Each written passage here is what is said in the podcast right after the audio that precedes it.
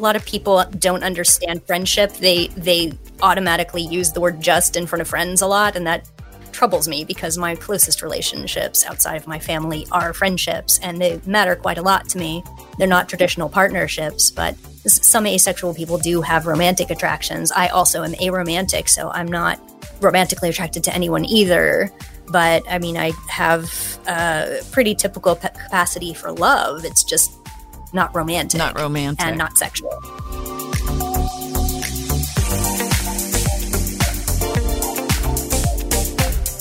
Well, hello there. Welcome to another edition of the Modern Pleasure Podcast. Hi, Dr. Jenni Skyler. Hi, Kim Kaplan. I am really fascinated by this topic, have been for a while, and I, I want to know more about it. So I searched um, and found Julie Sondra Decker, who has been a voice for the asexual community uh, like since 1998. I mean, a while. Um, she's also the author of the book, The Invisible Orientation, which is a great uh, asexuality book for people um, that probably don't understand it at all. So it's you know it's basically you know the, the your guide to asexuality. Um, she's been all over the place. She's been in all kinds of uh, interviews. Uh, she's had articles posted in every single publication you can think of, and she was actually a part of a documentary called Asexual, which I want to find out more about too. So please welcome Julie Sondra Decker to the Modern Pleasure Podcast. Hi, Julie. How are you? Hey, y'all. I'm doing all right.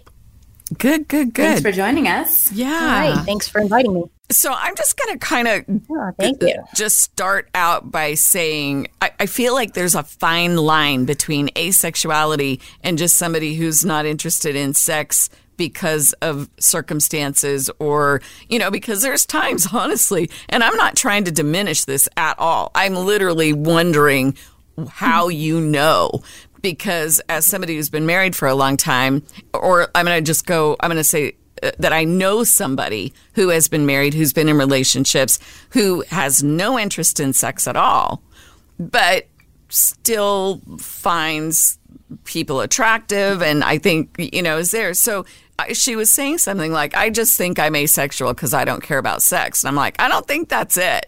But I know a lot of women who are like, why aren't I interested in sex anymore? And so I think this is going to be a really fascinating conversation to really dig deep into what asexuality really is. What is the definition of asexual?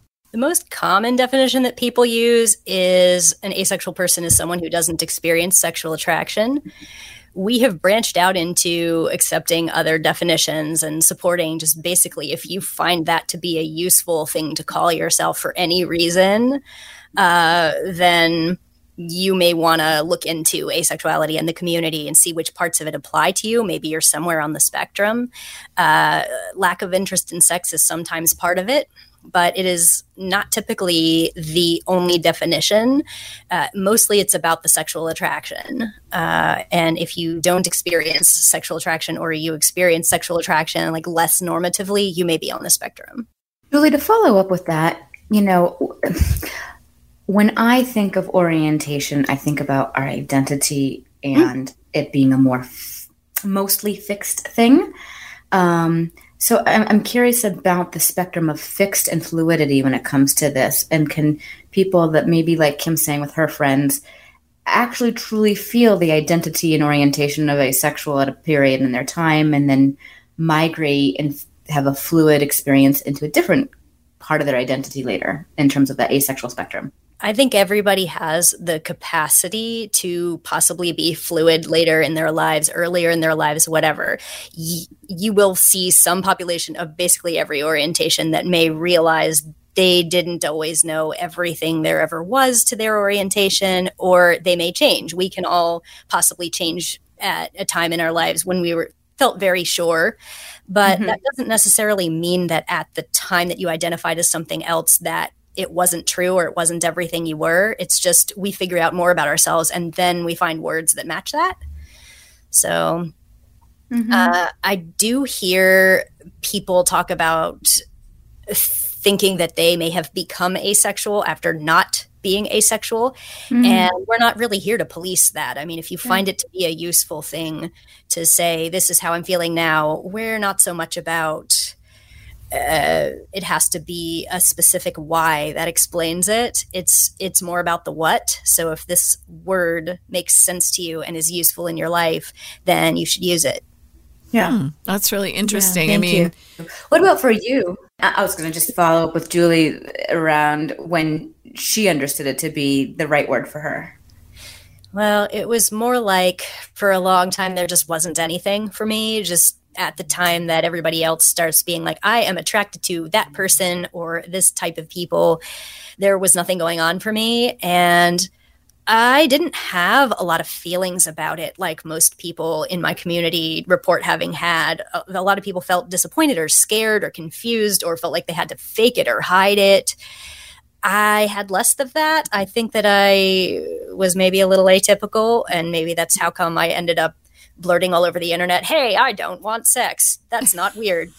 but uh, a lot of people do experience a lot of shame or confusion or worry that there's something physically or mentally wrong with them if they're not developing a typical sexual interest in anyone.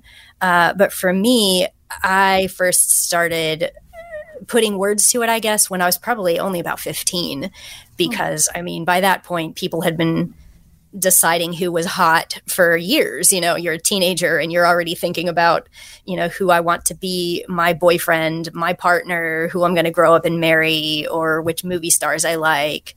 And I didn't I didn't really just think any of that stuff was interesting. I found it boring to read romance books and eventually I was just like, yeah, nobody else is really doing this, so there must be something going on. I'm just going to give it a name. I called myself non sexual for a while until the asexual community kind of settled on this term, and then I started adopting that.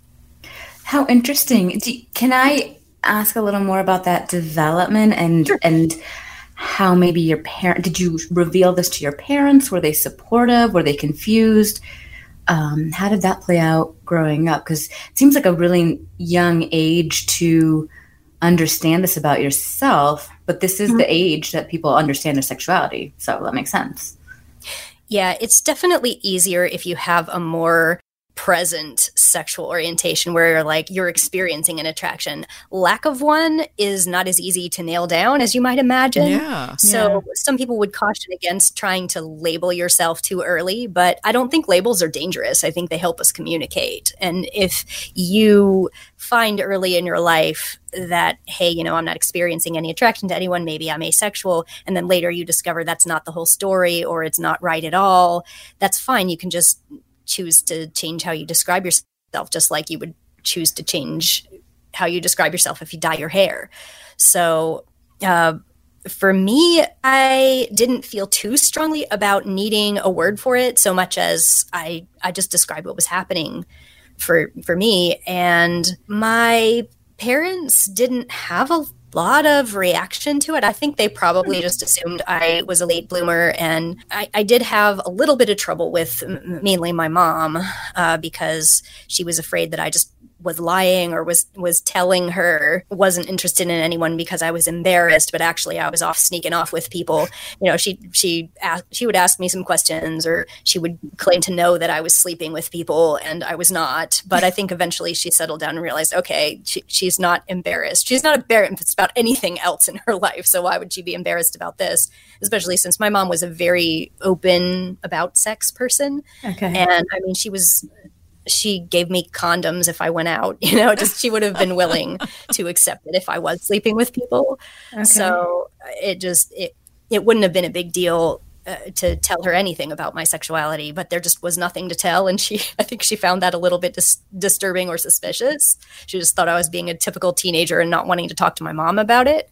But, you know, my mom was my mom. She was, you know, she was she would have been a safe person to talk to about sex if I was having any.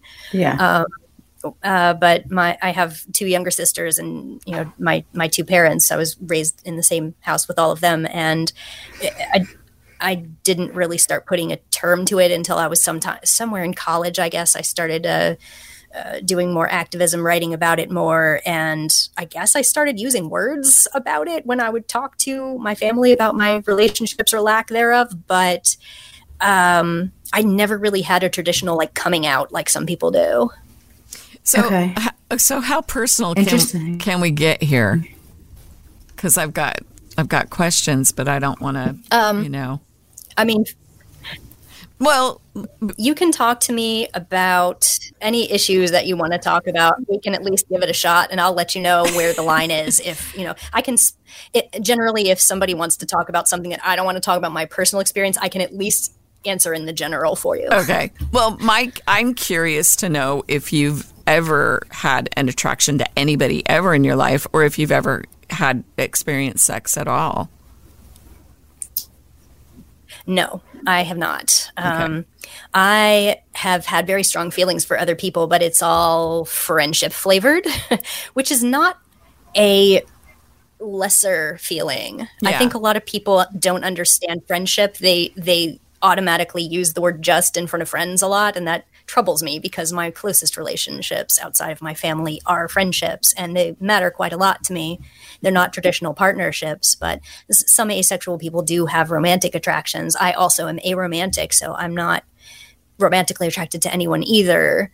But I mean, I have a pretty typical pe- capacity for love. It's just not romantic, Not romantic. and not sexual. Yeah, yeah, and I, I have not gone so far as to experiment with anyone all the way up to sex. I mean, I've been in some situations, had a couple of people that I dated in high school because it was their idea, and I had this uh, thing hanging over me like you have to try something before you know if you like it, which Yeah. has some legitimacy to it. Sure. But at the same time, with all of the dialogue about how many people, especially cis women, you know, that a lot of us like the lead up and the foreplay and everything more than the sex act sometimes. yeah. Uh, and I didn't like any of that. I was like, it's not, it's not going to just suddenly ha- turn into sex, and then I'll go, oh, now I understand. Like, I nah, nah, nah. If I don't like the smell of what you're cooking, I'm not going to try to eat it. yeah. Right. Well, that makes a lot of sense. Yeah, so um, that's where I am with that. So it, it, it's. I would be curious to know, you know, in terms of how you communicate. Like, you know, you have these friendships. I'm assuming that these friendships are with men and women. Have you ever had anybody that is attracted to you in that manner, and you've had to deal with that type of relationship? I would think that you would run into some complicated conversations, which I think if somebody's listening and they're feeling like this might be something very relatable to them and, and their experience, um, but, you know, I think it would be really helpful to understand how you navigate through those situations because I'm sure it's awkward to say the least. Kim, it might not be all that different than somebody being attracted to you as a married woman. And you have to navigate that, you know. Oh, well, that's that makes it a little bit more easier. Although I'm not going to admit that that's any easier for me. Sure, if we have an unwanted somebody having attraction for us that's unwanted, right? And I'm speaking for you, Julie, so I don't want to usurp your, your your place here, but I I know, you know, anything that's unwanted from another human, right, feels yucky. Whether it's a gaze, whether it's a flirt, whether it's physical action, right? Like if we don't want it, then it feels like a breach of our boundaries. It can be it can feel like a violation. That's my experience when I don't want something from someone and it feels leaky and they don't respect my boundary. And they might not know the boundary. Yeah.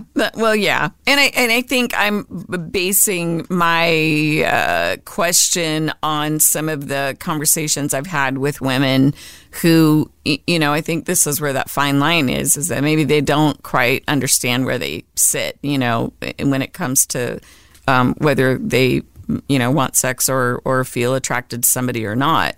But um, when you were talking about how you know you feel love for certain people just like i feel love for my friends right?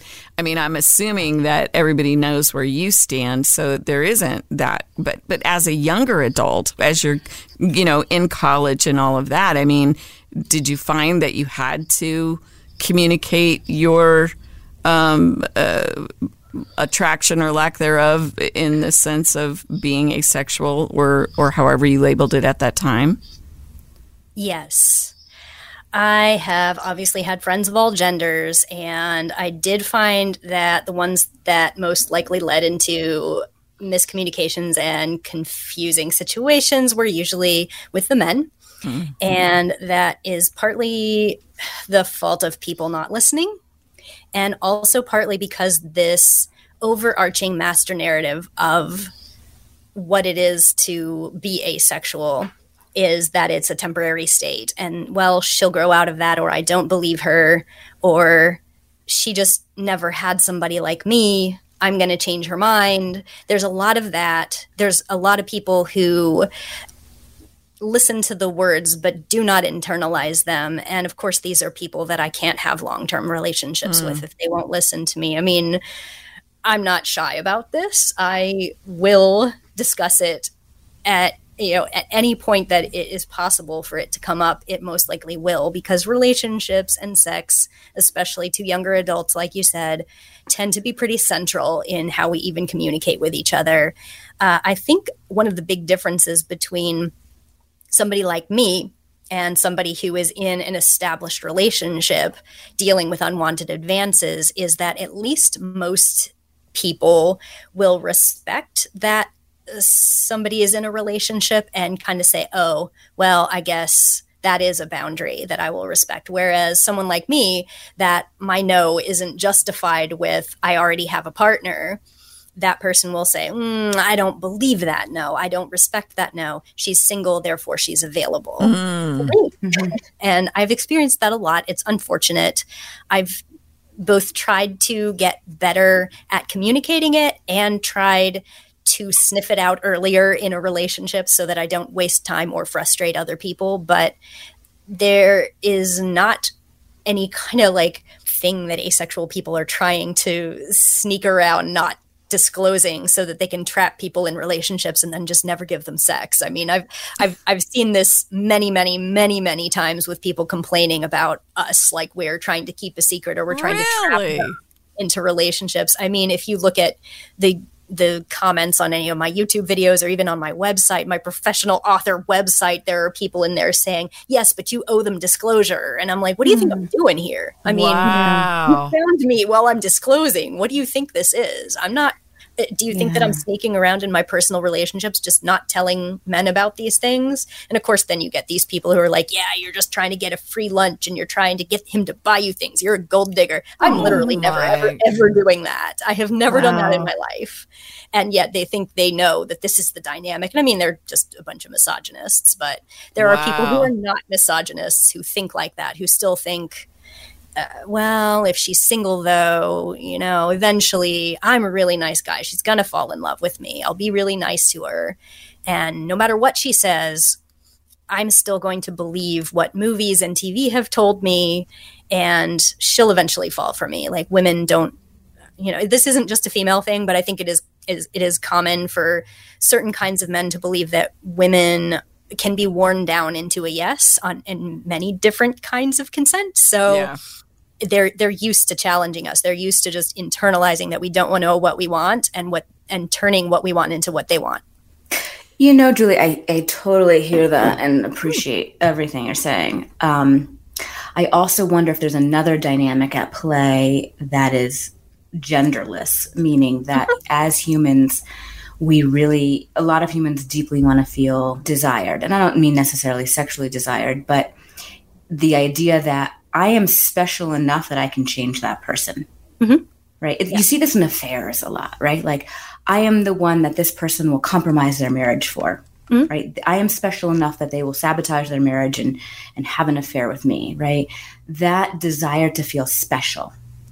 Right. Yes and that, that comes from like our childhood right if our parents didn't make us feel special or loved mm-hmm. then it's a hole that shows up in these different ways so when people say i can change you julie i'm i'm going to be the one that makes you sexual right like i think it oh, probably comes from that place of like i want to be special enough to be the one that's able to change you but mm-hmm. it is such a consent issue as you're saying because they're mm-hmm. not hearing and respecting your boundary and where you're at I think it is really important that we do specify that it is a genderless thing to feel that. I mean, that's a very important point. I don't want to harp too much on men. It's just that as a person who is a cisgender woman who is asexual and perpetually seen as single, my experience in the world as a woman is inseparable from my life as an asexual person. Sure. So I'm always both. And so there's always this intersection of, you know, possibly misogyny, sexism, and just acephobia and queerphobia and things like that, yeah. entitlement to women's bodies, etc. So yeah. even though there are things that are just asexuality related overall that we can talk about in the general my personal experience is always going to be kind of tied up in all of that so it's it's not possible for me to speak from experience about what it's like to be an asexual man or an asexual non-binary person um, yeah you know it's it, it's very it's very tempting i think sometimes for people to say well all of these things that have happened to you are that's just sexism or that's just misogyny. It's not acephobia because there's no such thing as like asexual specific phobia. That's not a thing.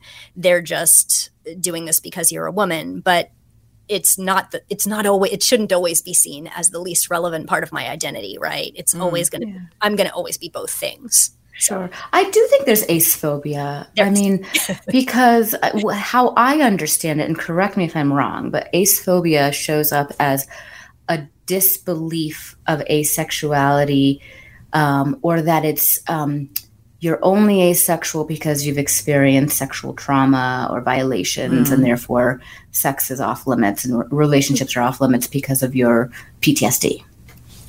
Yes. Is that correct? To, uh, the phobia piece of that? Would you? I would say that's at least half of it. Uh, the disbelief, which is part of the reason that my book is called The Invisible Orientation. They mm-hmm. can look right at us and not see it and never count it up when sexual diversity is being discussed. But there is also pe- the, the population that does very much believe in it, but hates it. Mm-hmm. Interesting. So both, just yeah. like kind of all kinds of queer phobia. There, there are people who think, well, being gay isn't real. We're all straight, but you're just messed up, and that's why you think you like mm. sex with the same sex. But then there's also people who believe that being gay is very much a thing, and also that it's horrible and we should hurt those people yeah. Um, Can, I have a question just out of curiosity, and I don't know if you have the answer to this or not, but would you say that asexuality is more prominent in women than men, or do you have any idea about that? Yes. Um, we have been doing surveys for many years online. And I mean, it is skewed toward people who would take a survey about this online. So you're going to see more internet users, more people in specific countries that use the internet more and have more access to it, and people who are younger.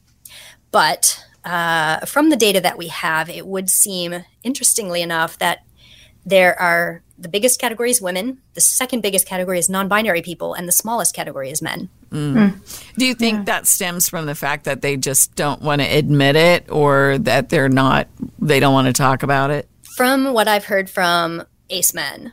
It's a combination of many things. I mean, you would obviously have to ask each individual man about mm-hmm. his feelings, but the ones that have spoken to me about it, there's a combination of men often have like a more so like a social pressure to define themselves through sexual success. So if they don't absolutely hate sex or like can't bring themselves to have sex, if they can actually enjoy it or at least tolerate it, they probably won't even think that they're asexual. It would be embarrassing for some of them to be like this this aspect that's so woven into our understanding of masculinity is not part of their mm, lives. They yeah. may not want to accept it or even see themselves that way, like as a sexless thing. That it's it's it's worse for a lot of men to see themselves that way, I guess. Yeah. And then there's just less, I guess, discussion of emotions and uh, willingness to talk about that sort of thing on the internet and shame surrounding men who don't have sex for any reason and I guess also the worry that they might be mistaken for gay because a lot of times if you don't have this very strong uh, like demonstrated attraction to women, other guys will tease you that you're that you're gay and they'll mean it in a bad way. Mm. So, um, interestingly, also for ace men who are romantically attracted to other men, sometimes there's this accusation of internalized homophobia that well, you know, you're you're gay but you can't admit it. And it's like you can be gay and ace. But, you know, I've I've heard this from men who are in relationships with other men and, and they're, and, they're asexual. But how does that work? I mean, if you're that that doesn't make any sense to me. Which part? The part where if you're asexual but you're in a relationship, um, if you're gay, what I hear you gay, saying, Kim, and yeah. this is where I think there's a there's a, a, wire cross. Let's tease apart lots of wires here. But just to reiterate, what I think I'm, your question is, Kim, is how do you know you're gay? How do you know your sexual orientation is gay and yet you're also asexual? Ace? Yeah. How does that coexist? Is the question? Yes. Kim? Yeah. That's mm-hmm. the question. yeah. I think romantic attraction can define whether you call yourself straight or gay or bisexual or whatever. We would maybe use the word biromantic if we were attracted to, you know, more than one gender. Um, but uh, sometimes the romantic attraction is what we'll use to use like a shorthand. Someone might say they're heteroromantic. They might say they're uh, mm-hmm. I mean, for me, I'm aromantic, so I don't, I'm not romantically attracted to anyone and I'm not sexually attracted to anyone. But this kind of split attraction model is, it can be useful for people outside of the ACE community, but we've found a lot of use out of it because we are not, able to use any of the existing scripts that you see about like of course if you fall in love with someone you'll also be sexually attracted to them and mm-hmm. you'll also love being touched by them and you'll also love sex with them and you'll also think they're hot etc but there are kind of a lot of things about attraction that some of us are only experiencing some of them so maybe people who you know if you're if, if you're a woman and you're attracted to other women romantically but you're still not sexually attracted to them you may you may be you know, you may be a, a lesbian ace. I see. Um, so I think of The Godfather, the movie The Godfather. This is just a different iteration on all this, right? And he's like, I don't kiss her. That's the mother of my children, right? like, and, and that it's like I'm I'm romantically in this relationship with you. You're the mother of my children, right? But I don't. Have, there's an ace quality of like. I don't have sex. I mean, I guess there was sex to procreate, but mm-hmm. pro- procreative sex, I think, is different than sex that's infused with sexual attraction. I have plenty of clients who have children who are asexual, right? Mm-hmm. Um, there is a willingness to have sex to procreate Sometimes. with family. Sure. Sometimes, Absolutely. yes, totally, totally spectrum related. Absolutely. Mm-hmm. Sometimes yeah. there's a willingness to have sex for procreation, but there isn't a sexual attraction underpinning it.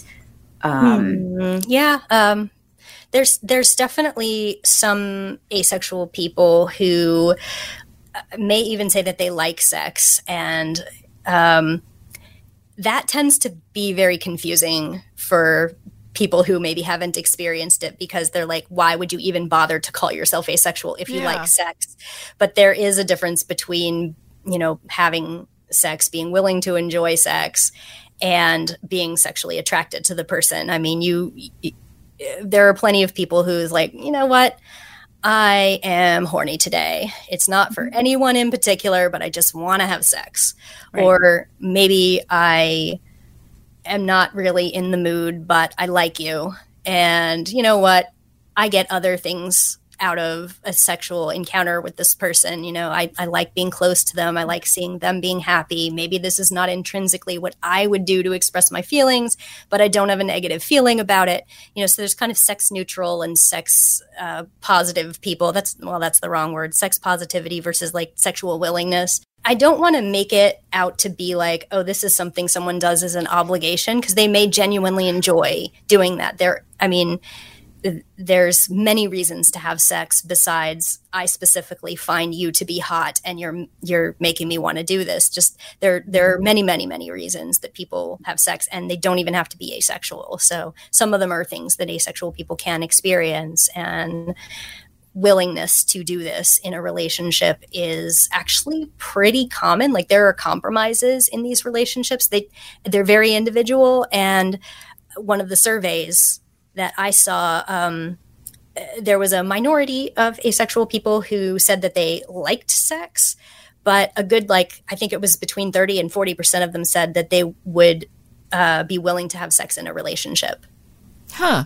there's such a spectrum and complexity that Julie's hitting on too around like um, you can be romantically interested in someone, but the desire to have sex is not there, or the desire to have sex just as a blanket, like mm-hmm. um, horniness is there, but it's not mm-hmm. targeted for an individual. Mm-hmm.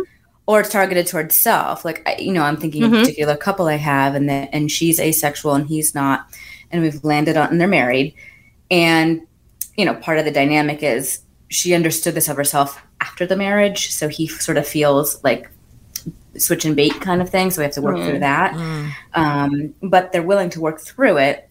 Mm. And so there is this exchange of energy where she enjoys back rubs mm. um, and doesn't mind intercourse, mm. right? But wouldn't want it otherwise, but doesn't mind it. So it's a gift. It's not an obligation. We're very clear to differentiate that. Mm. Um, you know, I have a different person who does mind the intercourse, so it's just hand jobs. Mm-hmm. Um, so it's finding the the compromise of what each person's willing to give as a gift in that relationship um, but one, of this one couple i'm thinking of when he asked her point blank you know do you self pleasure do you masturbate? And she does. And it's like mm-hmm. scratching an itch right? And yeah, so this is like the role of hormones and urgency and horniness um, and untethering that from sexual attraction. So I think it gets really complicated. People get really confused. That was where I was going. Was horny. what about mm-hmm. pleasure? Horny. I mean, it doesn't have to be with anybody mm-hmm. in particular or anything, right? Right. right. So yeah. I mean, yeah. Th- that's kind of like a natural urge, right? For some people, yeah. But Kim, the last yeah. time you self pleasured, were you like, oh, you know, I'm going to think about so and so, or is your right. body like, I kind of want to scratch this itch? It was I have to go to sleep. Okay, this well, is gonna help me. there you go. yeah, yeah. I, I've heard people talk about like it doesn't make any sense if you were an asexual person, but you you know, you might use a sex toy, you might masturbate. And I mean, the very easy response to that is, well, I mean, am I attracted to my shower head? No. you know, it's like so I mean, I've heard lots of people say that uh, there was this one ace guy who said, "Uh, what do I think about when I I don't know. I'm thinking about furniture. I don't know." like, and it's just like, I mean, it's not that it's not that weird because I think a lot of people who have very sort of typical patterns of sexual attraction uh, would say very similar things. They're not fantasizing about a specific person. They're just kind of enjoying it. And you you kind of find i guess the same percentages of people who um, who masturbate or who don't uh, in the ace community as well as the wider community. Yeah. Um, what, what, and i i just want to make one comment about this the sexual relationships in like a mixed orientation relationship as well though before we leave the subject uh, if we end up doing that uh, because we do sometimes have some issues with people saying oh well if ace people can have sex in a relationship then uh, there's there's really no issue here. Like they they'll compromise. Like well some of us may actually have a like our our um threshold is none like it's a deal breaker if I have sex at all, it's not a thing. I cannot be in a relationship with someone that I that I have to have sex with. It's just, you know, not all of us will do that. Uh, a minority of us will do that. And mm-hmm. the emphasis that we sometimes have on, yes, ace people can have sex is sometimes a little bit overblown compared to the number of people who actually are willing to do that. We just we don't want to be interpreted as, you know, just people who can be talked into sex because not all of us like want that kind of thing happening or you know the people that do desire it don't see it that way as like oh i had to i had to do something i don't want like cleaning the house or getting my car serviced you know like not everybody has a different way of thinking about it and there's already this societal push to be like well everybody needs to have sex to legitimize their relationship or else it's not a real relationship. So it kind of doesn't need any help. Like we we we just have to be a little bit careful about every time we say yeah ace people can have sex. It's much more nuanced than that. So i don't want to give the impression that any ace person who is in a relationship is automatically willing to make that compromise just throwing that out there.